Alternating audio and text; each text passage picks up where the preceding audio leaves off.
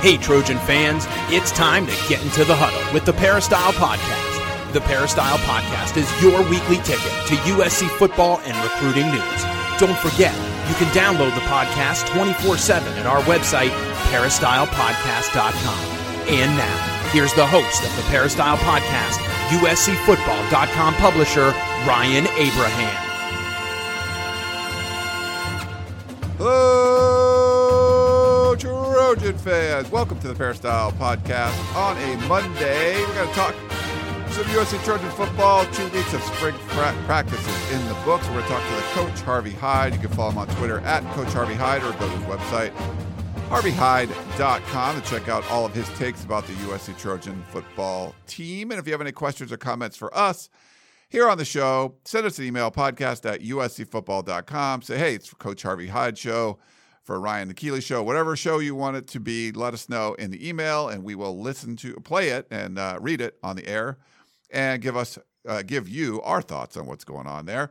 Sorry, it's a Monday. Um, my words are not coming to me right away, but you can also email us with podcast at uscfootball.com. You can voicemail us or text us at 424- 254 9141. Send us a text or leave us a voicemail to that number, and we'll be happy to play it on the air. And if you have the Apple Podcasting app on any of your devices, please follow us on the Peristyle Podcast. Leave a five star rating, any kind of review you have. We love to hear from you, and it definitely helps us to grow the show. And we're going to keep growing the show, Coach. And now that we have some football to talk about again, it is great to be out there at the Coliseum or at Howard Jones Field, checking out the team. And I know you did that this past Saturday. We're going to pick your brain about that and a lot more. Welcome to the show, Coach. How are you doing today?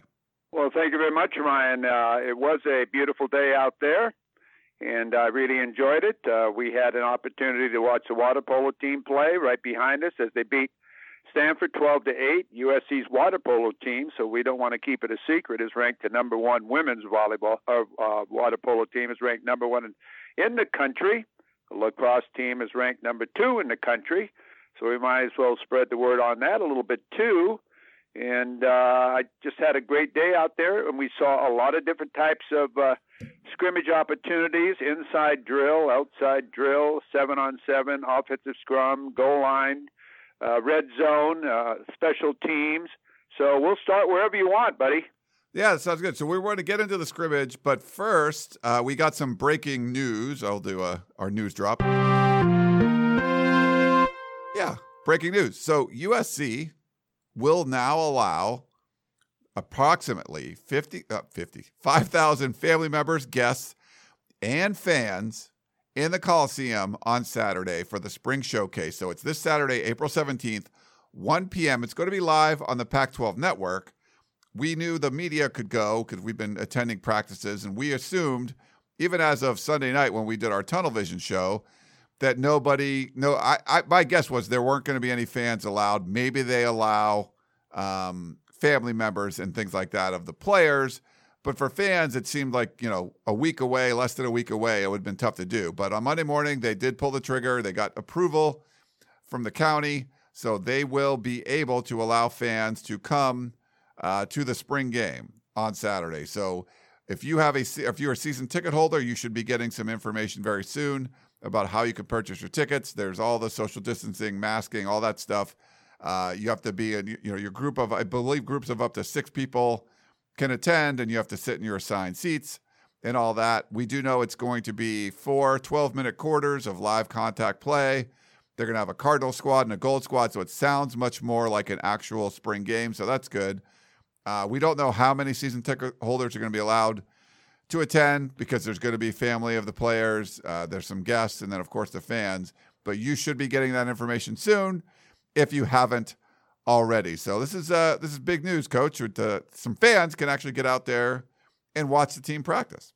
I think it's great news. I'll tell you, uh, you're exactly right. I think uh, family members get six tickets. You all sit together. You're spread out you sit where you're supposed to sit, and I was surprised. I saw in there that you could uh, take your mask off to drink or eat. Now, I was surprised they said eating, uh, but uh, maybe I misread that. And then I also saw saw Ryan, and you did you did too, probably that they're going to allow people now in uh, baseball games. There's 12 baseball games left, uh, water polo, uh, all the different uh, sporting activities that are going on. There'll be a certain a limited amount of people who can attend those and watch those too. So it's starting to open up, and all I can say, people, please follow the rules and regulations so we keep everything going and there isn't a return to say no, we can't do this anymore because people aren't following what they're supposed to do. So let's follow it all and let's get it done and let's watch what's going on on Saturday. Brian, I got a question for you. Sure. And, you know, I sort of I sort of get a little bit confused when they call us a showcase. What is a showcase? A circus? what, what is no really? What is a showcase? Every other university in the country that I know, as far as what I watch on TV, they call it a spring game or a spring scrimmage. And you mentioned four 12-minute quarters, Cardinal and Gold teams, full go. What's a showcase? Where did that come from? The PR department? I think it did, Coach. So uh, this is my uh, take on what this, you know, how this came about, um, why it became a spring showcase. If you remember, it was the Trojan Huddle before. It was an, a, a spring game.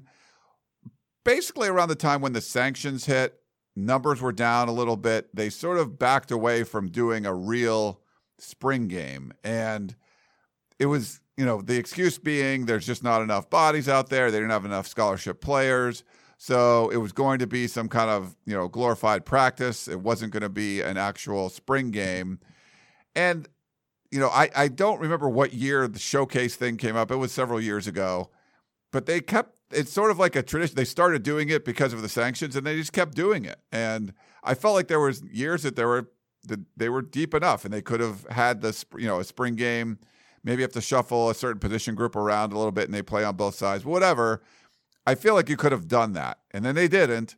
And they kind of kept this tradition of a spring showcase going. It's really been through the whole Clay Helton era that they've been doing that. And it's been upsetting for a lot of fans. They want to see an actual spring game. And they, this year, coach, we've heard both. We've heard originally it was going to be spring game.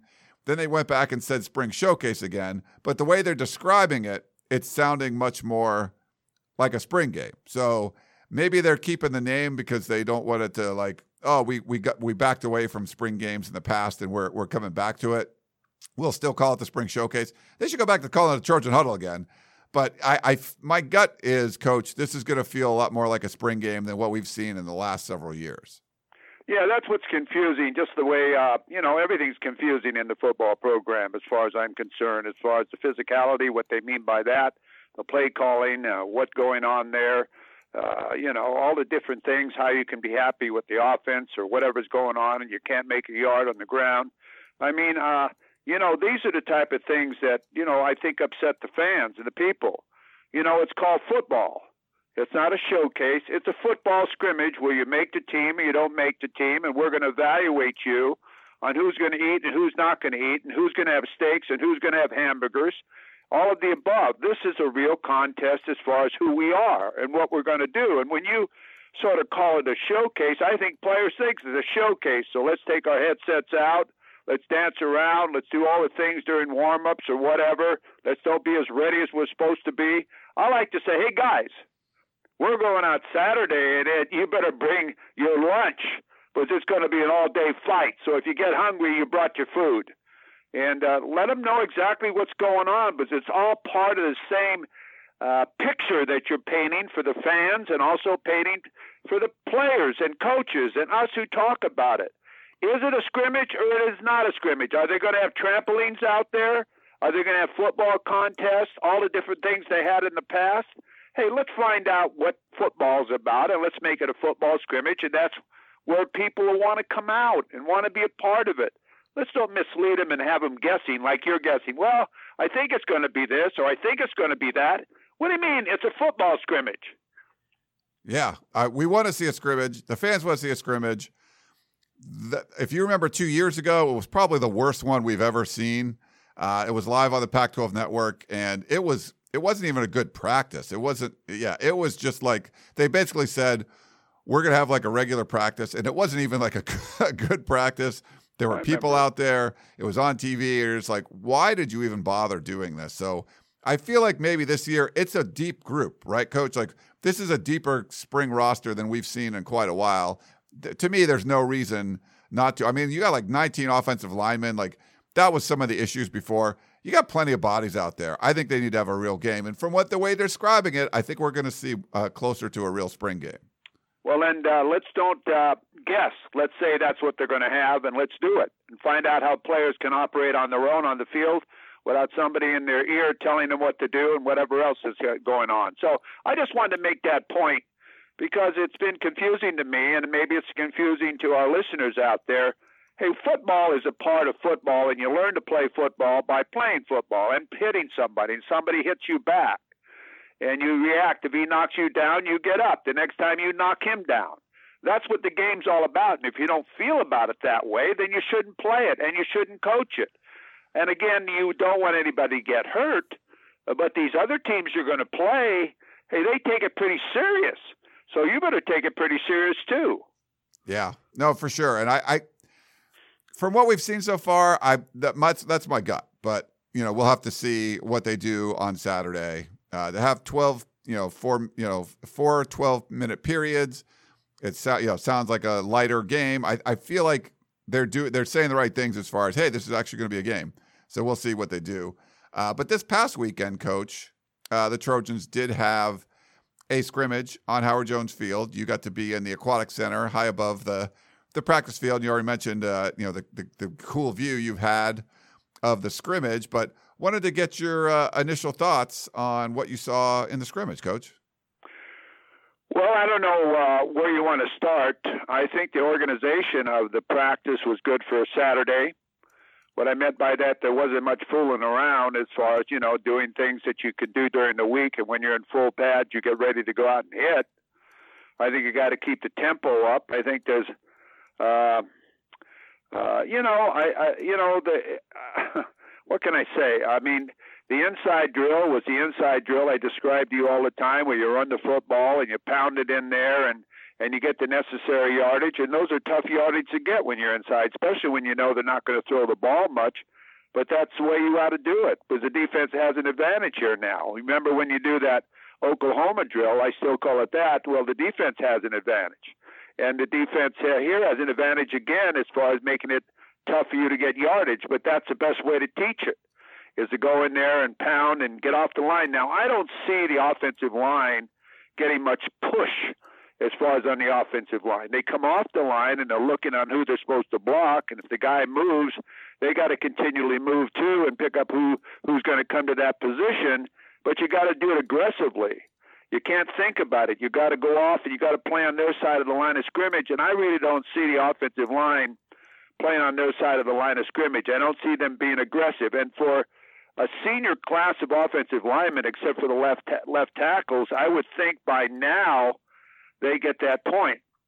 And uh, uh, the defense dominated those drills. The defense really dominated those drills uh, as far as the inside drill, and uh, you know, and and one thing too, you know, and, and I and I know that the quarterback's not going to carry the football. Everybody else knows that too. So when there's one back back there, or you know, and when two backs are there, you know what play they're going to run. They're either going to pass block, or what they're going to do is run a a power or run a blast, and they ran one fake uh, uh, draw pass where in the regular scrimmage, why would you run a fake draw pass when you never ran a draw to set up the pass? I don't know. These are things I think about. Where you know you you you have a plan and you tell your quarterbacks there's only one quarterback that carries out his fakes and that's the kid from Vanderbilt, number ten. He completes the play. When he hands the ball off, he rolls and holds the backside. Now the backside doesn't stay because they know he's not going to keep the ball, but at least he continues with it and he moves. And the other quarterbacks, I guess Graham Harrell didn't want him to do that. He just wants them to stand in the pocket and get their ass kicked. Okay. And uh, and and that's basically what happens. They and half of the passing drills that went on, those poor quarterbacks were running for their life. And it's a good thing they had their yellow jerseys or Cardinals jerseys on, or they'd have been smacked. Okay, because they weren't blocking properly. They didn't have time to throw the ball. Why was there so many interceptions during that period of time or during the day? Uh, uh, Kedon threw two in a row because he's being harassed. His timing is off. He finds a way to get out of the pocket. He's throwing on the run. Uh, receivers are making adjustments to the original call of the pattern. I mean, really, it's uh, to me, it's it's embarrassing, and I know the defense is ahead of the offense. Always should be in the spring, but you got to help the offense. You got to help them with certain type of setting up plays and so on during the regular scrimmage and, and during the the goal line, and also during the red zone. I think during the red zone or during the goal line, they scored one time, one time, and and uh, they they you know when they can't make it, they can't get it in, they can't push it, they never go under center. They went uh, on the goal line. I think they put the ball in the 12 yard line or 10 yard line. They got in the pistol, which is the uh, I I type of back without a fullback, and they ran straight ahead, which is an improvement. But why don't you go under center and run a quarterback sneak and make that offensive line get off the football and get that yard, and get off the football and get that yard, and then keep them guessing on exactly what's going to happen. I mean, it just, you know, I keep preaching to the choir, and until I see different things happening, new running series, and actually emphasizing the run during the scrimmage, which they don't do, I'm seeing the same old thing I've seen the last three scrimmage or the last three springs. Yeah, so I mean, there's some interesting stuff in there, Coach, as far as you know what the defense was doing. You, you say the defense is usually ahead of the offense, and that's fine.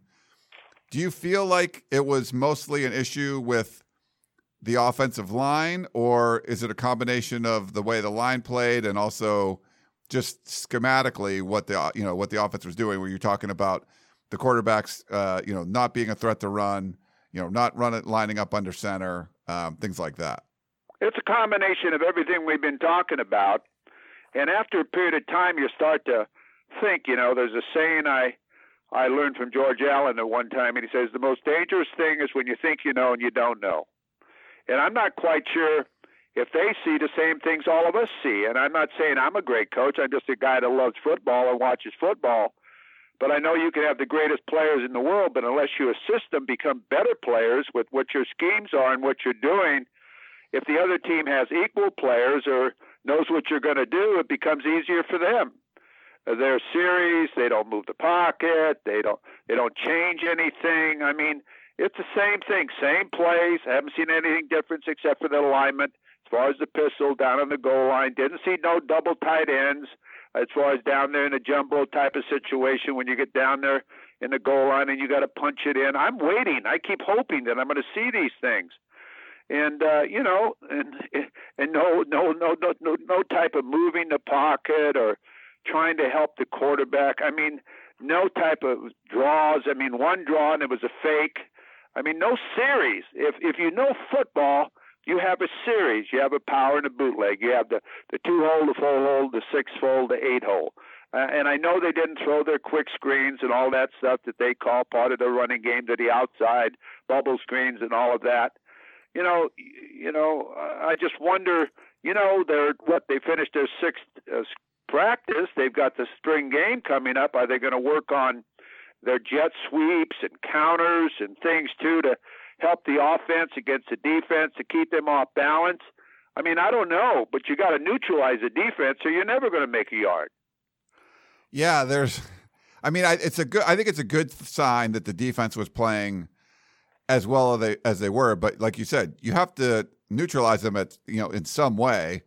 You know, schematically, there's there's not going to be big changes. They're not going to start running I formation. We did hear from Clay McGuire that they might go under center more. I have been seeing more two back sets, um, but maybe not as much as one of those backs being a blocker. A lot of times, it's just one of the guys going out and they act as a receiver. Um, but you know, outside of okay, they're they're going to do what they're doing schematically. That's probably not going to change. You're probably not going to see the quarterbacks running and and you know, keeping the ball on the the you know zone reads and things like that. What did you see from the offensive line that needed to get better? Because they they you know I guess they're working Courtland Ford mostly with the first team out there at left tackle. Uh, but you're seeing young guys on the two deep. Jonah Monheim is uh, backing up Jalen McKenzie at right guard. Um, you know what and you know Casey Collier is backing up uh, at, at the left tackle spot. So you got some freshmen in there on the two deep. What did like what did you see from the offensive line that needs to get better? Well, what I saw in the offensive line, they look good in their uniforms. Okay, now I want to see more than that. You look good in your uniforms, but let's become a football player. And I know if you're a parent out there and those are one of your sons, you want them and you're encouraging them to become the same thing, become a football player. And I think that's part of coaching and getting these kids. And and I'm, I know McGuire is his first year, and he's had six practices and all the above. Okay, but I see the same mistakes. I see the right tackle. I'm not going to use his name. You all know it is. He still holds because people get a jump on him, and so he holds almost every play. I mean, if you wanted to call a holding penalty, you could call it every play. Okay, so I don't know why they let him get away with that, but that's okay.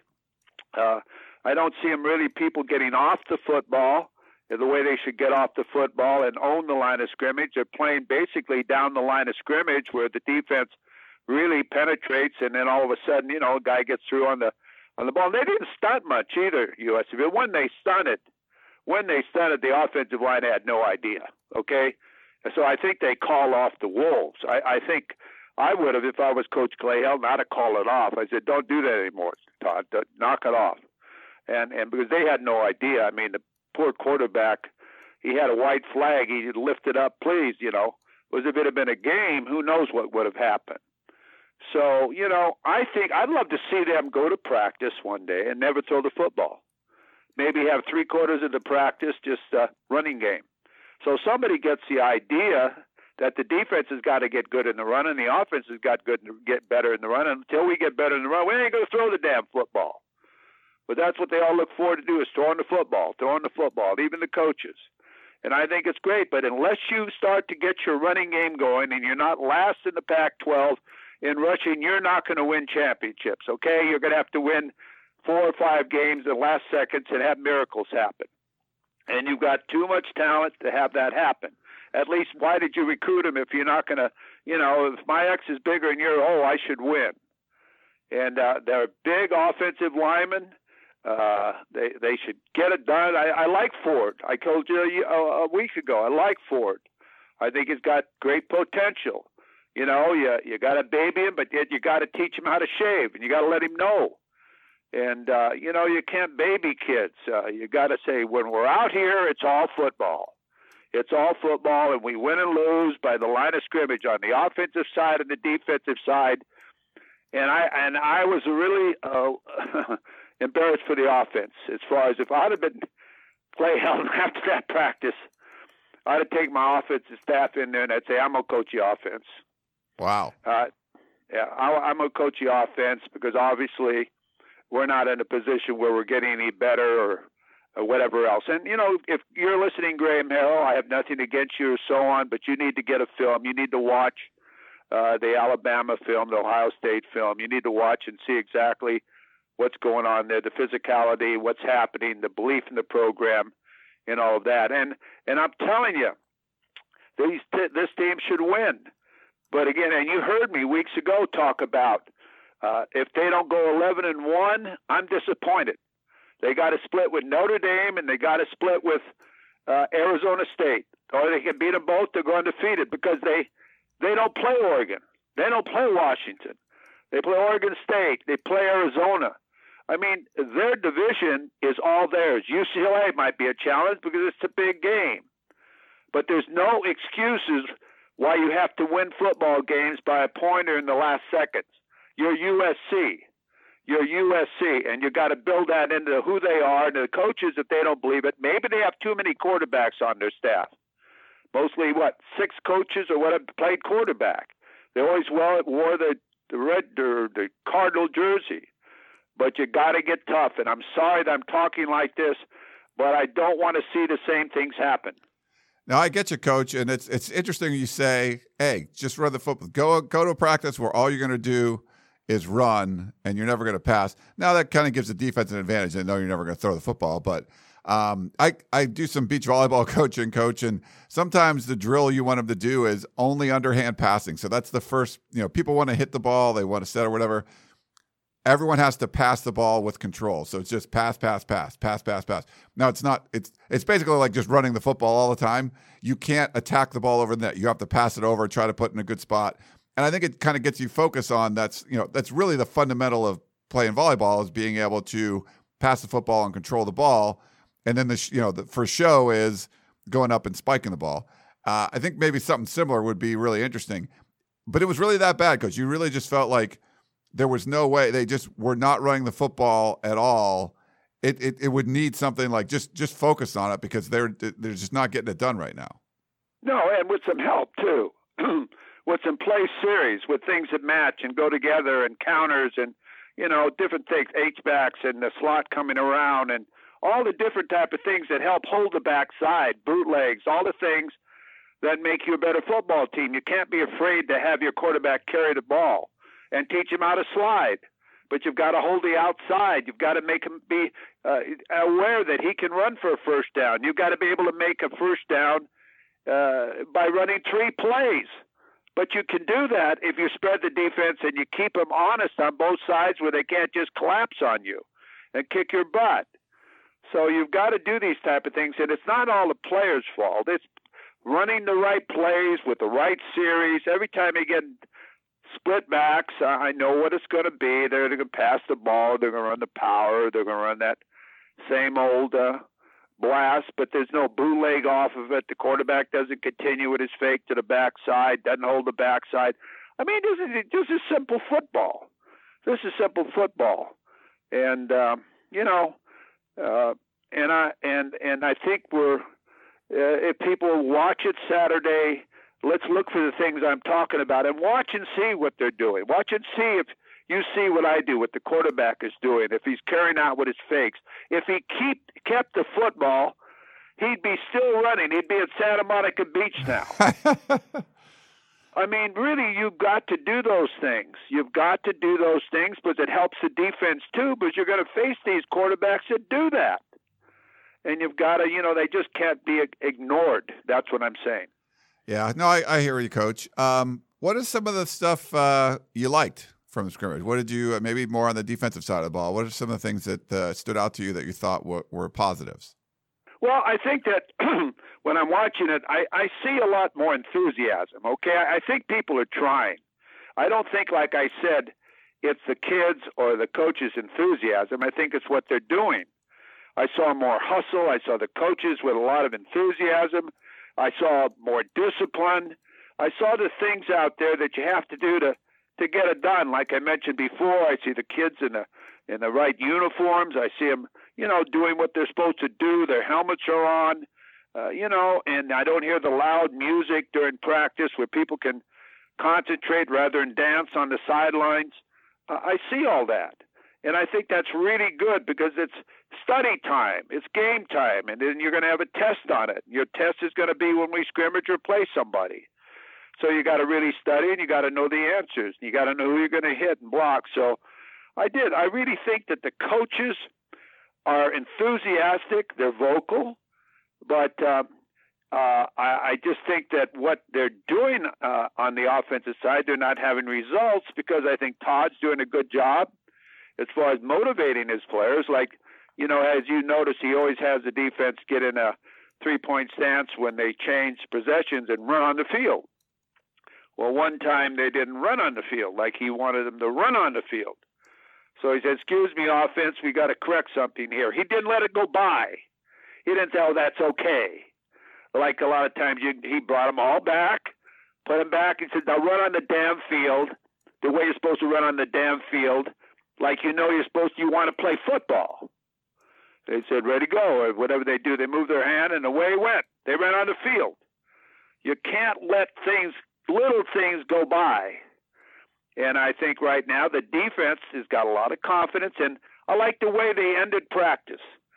There was an intercepted pass. I think Williams intercepted the pass. I can't remember.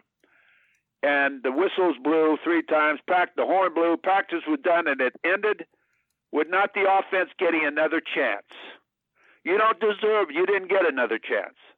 Defense kick your butt. When he practice. there's no other chances. We lost the game or whatever.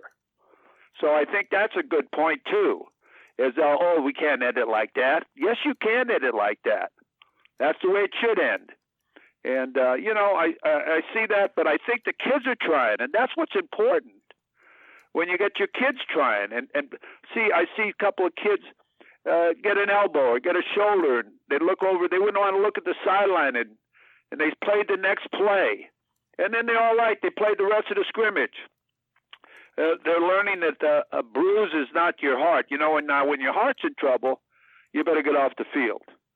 Uh, but a bruise here and there is not going to kill you, and uh, it toughens you up uh, in a way as far as knowing that, you know, uh, what's the old uh, saying? You know, when you take the beaches, uh, you know, there's going to be a lot of guys that go down, but you keep going. Yeah. And uh, that's exactly the philosophy I would be teaching. Yeah, I like that too, coach, because sometimes you just seem to be like they want to save like the, a great offensive play to end things, but you know, it's a great defensive play. You get an interception like that, and if the defense has been dominating, don't give the offense another opportunity. Let them, you know, have that bad taste in their mouth when they go back to the locker room and like, man, that was bad. We got to we got to fix this, and and maybe they come out uh, in the next practice and, and play better. You're exactly right, and and you think I'm kidding you? I would have it that uh, after the scrimmage, now they all say, "How can he do this? It's not the kid's fault." But you got to make a reason. There's got to be a trophy for doing well. The defense would have had steaks, and the offense would have had hot dogs. I don't know if you can do that nowadays, Coach, but I get no, you. you can't do that. But in my days, we had two barbecues. Ones that won and played well, the ones that you know didn't pay the bill. Yeah. um, all right. So, in, in general, for what you've seen Saturday, what do you think? I mean, as far as you know, this coming Saturday, the spring showcase, the spring game. Uh, call it. Don't call it showcase. Let's call please. it spring game. What's, Don't get me all mad. Yeah, I don't want to get you mad. Um, for the spring game, do you feel like you know they can do some things to kind of help the offense like you're talking about like what i mean if it goes the same way and it's just a you know dominated by the defense uh it's it's going to be tough i think um for the offense going forward i mean can they can tweak some things to sort of like skew things in the offense's favor i mean how do you think this is going to go down on saturday well first of all i'd go ones against ones one thing they're going to do and i'll look for this right away are they going to go ones against threes so that the offense has a better chance of being successful. I, I know your opponents aren't going to do that. Your opponents are going to start your best players, okay? So the first thing you draw, we got to make our offense look good. They're losing confidence. They're losing confidence. Yeah, they're losing confidence. But you got to learn to do it against the good guys. And you got to look at yourself as a coach and say, what are we doing wrong? Why aren't we doing this and doing that? And why are we successful? And if I was uh, maybe Graham Harrell, I'd talk to Todd. I'd say, Todd, tell me what we could do to make it a little bit more difficult for us, for you on the defensive side of the football. I mean, uh, you know, you're part of the staff. You all win and you don't lose. When you go to a football game, it isn't like the defense won and the offense lost. It's you all get the W, all get the the the, the loss. And you know, and I know they do that anyway. At least they hope. I hope they're doing that, or they understand they're doing that. So please don't try to balance it out by putting ones against threes twos against fours and whatever you're doing to make uh, you know one side of the football look better than the other. You got to learn to play ones against ones, ones against ones, because that's what you're going to play with on Saturday. Your ones against their ones. So you don't make it easy. You just say what you've got to improve as a coach and an offense to become competitive. And it, maybe we're not doing the right things or not things. Maybe we uh, have tendencies. Maybe we do this or maybe we do that. You got to. That's why they pay you a million a year or two million a year. You know. Yeah. You can draw up the plays. You can draw them up, but then that doesn't mean they're going to work. You got to make it a reason why it's going to work. So this this is what I would say. I wouldn't balance it. I'd go all out, ones against ones. That's what you're going to play on Saturday in the fall and I and I'd let it roll a goal line. I'd go through all of that, and if we don't get to the goal line, then I'd make sure we got to the goal line. I'd put the ball down there, and we'd have three or four series where we worked on it in case we ever got there. And the same thing in the, on the, in the red zone. Find out we need, and then at the end of the game, we need two first downs, and we're not going to throw the damn football. But the defense doesn't know that. So what you're going to do is continue your fakes and do different things and and move the football and pound it. You tell the offense, hey guys, two first downs, we win this game. Let's get it. These are the type of things I think you have to drive, in the, and you do the same with the defense. Hey, we stop them on this drive, we win the game. These are the type of things and mental attitudes that you put in their heads now before you really have to do it. All right, coach. Well, let's take a quick break. We'll come back and do a few questions. Back in a minute.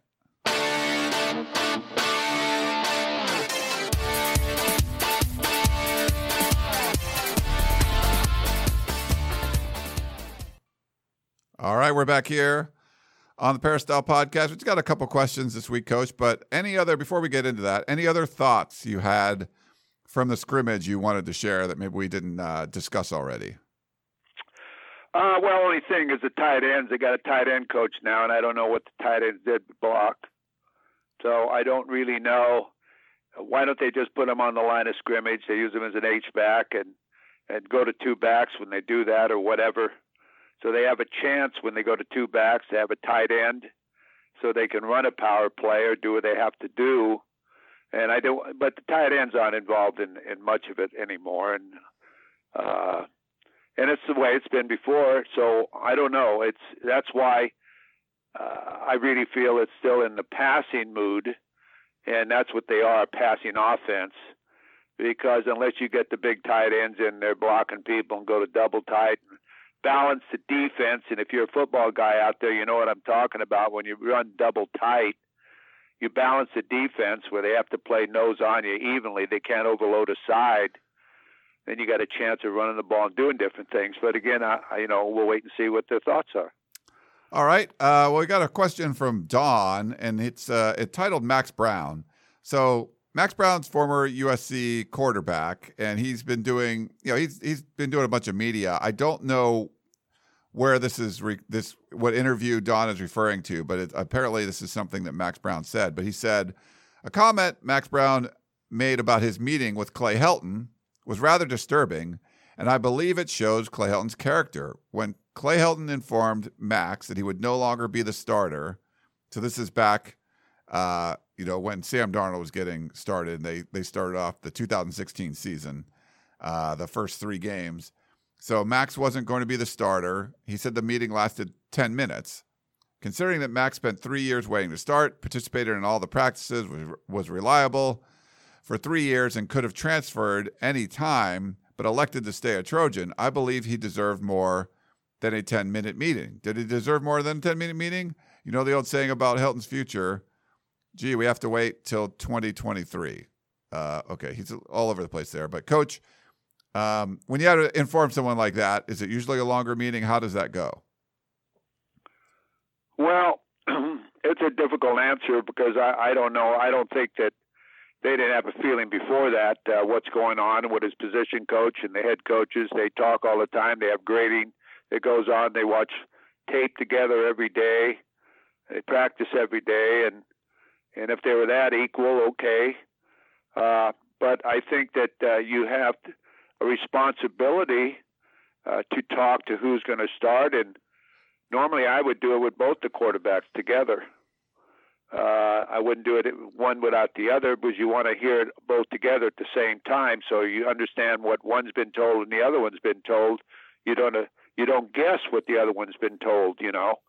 So I would have both in the same room, and I'd go through it and explain why I made the decision I made.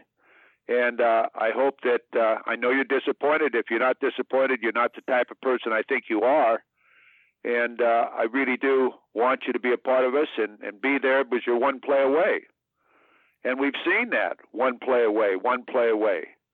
We've seen it all the time with quarterbacks, one play away. What about Kedon Slovis when he was one play away from taking JT Daniels' place? and you try to build him up by saying, if you're not disappointed, I'm I would be disappointed in you. But as the coaches have decided that this is the way we're going to go, I expect you to be there. I expect you to be a support. I expect you to be into the game. I expect you to have headsets on. I expect you to write down every play. And I expect you to be ready that if you do go in the game, you had a great attitude and you're ready to go and play, not sulking in the background or talking in the locker room and becoming a locker room lawyer or your parents calling me wanting to know what's going on, or all of the above. I think you have to be straight out, honest with kids today. Kids have been around football for a long time, and kids know exactly who's the best and who's not the best, and uh, and sometimes they they don't agree with you, but you're the coach, okay? and you're the one that have to make these decisions, and they're not easy decisions. It's harder for him to give the talk to the players than it is for them to accept it. Believe me. When I used to have to remove a player off the team a player, it hurt me more than it did the player. It hurt me more because I knew what what I was doing and I hated to do it. But there's certain things you have to do, and that's the responsibility of a head football coach, knowing how to communicate with your players, knowing how to make sure they understand you really care about them, knowing that you got to win football games too. So uh, there's no single individual more important than the entire program. And I wanted to let my coaches know that, everybody on my staff know that, that all of us are together, and not one of you are more important than the other. We're all the same. And that's the type of talk I would not only give to my quarterbacks, but the entire staff and team.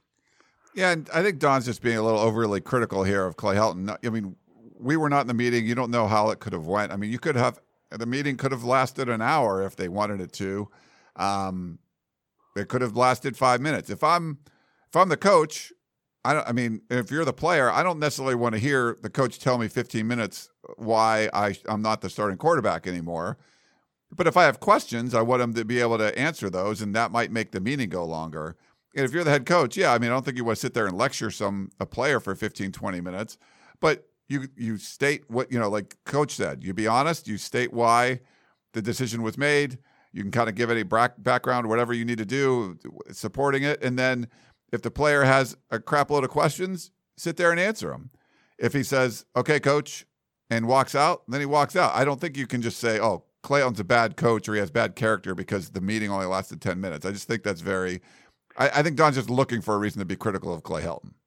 Now, who is it that said that? This is so Don is saying from a Max Brown interview, he said he had a 10 minute meeting with Clay Helton. Who's I don't Don? I yeah, I don't know who the what the context was what Max Brown said.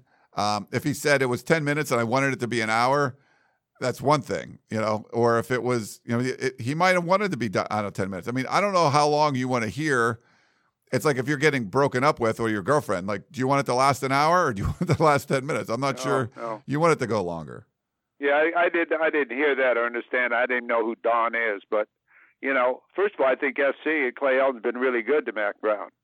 I mean, he transferred away, went to Pitt, and they accepted him back at USC. In many cases, when you leave that school, you're giving up your somewhat relationship with that university, and you're going to another school. He's coming back and getting employed by USC or having the opportunity to be at USC. I think that Clay has always had the door open to help his players, and I want you to know that he's kinder to them in a lot of ways than maybe I would have been. As far as you know, you can go away, but if you want to come back, you can come back. You know the different philosophies at different places. So I think that's. Uh, I don't know if, if Clay is not. Uh, Clay would be that type of person. Yeah, no, I agree with you there, Coach. Um, all right, we got one last one. It's more of a statement from uh, Junior in Moreno Valley. He sent in a picture of his his dog before. He sent another one. Uh, he's got a, a black, looks like kind of a retriever with a USC jersey on. He says, "I know Olive made it on the podcast. Here's a picture of my dog. That was his other dog. Picture of my dog Shaq with his USC football jersey on game days. I know he can't be seen through the podcast, but just want to drop in. Glad you guys are all back attending practices. Can't wait until we can all go to a game safely. And uh, Junior, we all can't wait for that either. And hopefully, you're a season ticket holder. You get an opportunity. You can go see the the spring game. Junior, I love dogs, okay? I'm an animal lover. And I'm glad you sent us a picture, you sent Ryan a picture of, of your dog. What's your dog's name? Call in and let us know what your dog's name is. It was okay? Shaq, and then Olive was the other dog. So Okay, good, good, good, good. Well, take care of your dog, and we hope the Trojans win. And for all of you out there, I don't know if we're done or not, Ryan, but I, you know, I was sort of honest the way I say, see it and what I'd be doing if I was coaching that team. And as far as I think I'm responsible to you as listeners to, not BS you or tell you exactly my thoughts. And as I always say, you can agree or don't agree. If you're a parent, I didn't attack any single individual player. I just talked as a group, but you want your son to do and have the opportunity to be successful, both in the classroom and out of the classroom, on the field. and they're both the same type of situations. You want them to have a great college experience.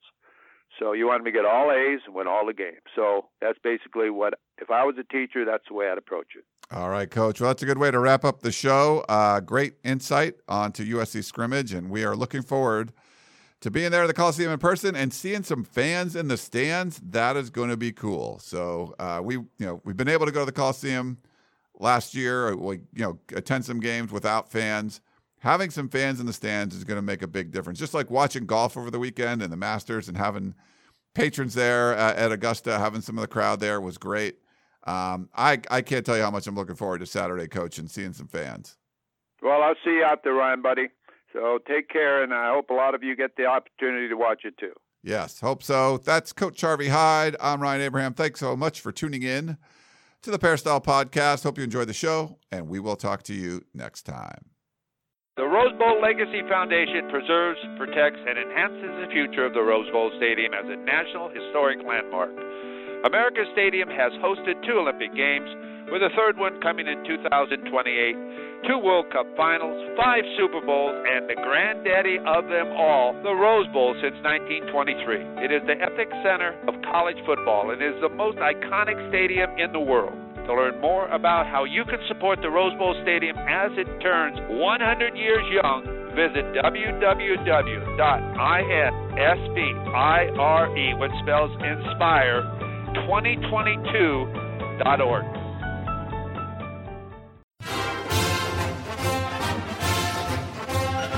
You've been listening to the Peristyle Podcast presented by USCFootball.com. Be sure to tune in next week for the latest news on Trojan football and recruiting. And don't forget, you can automatically download the podcast directly to your smartphone or tablet for free. Just click the iTunes link on peristylepodcast.com or search for Peristyle Podcast at the iTunes Music Store.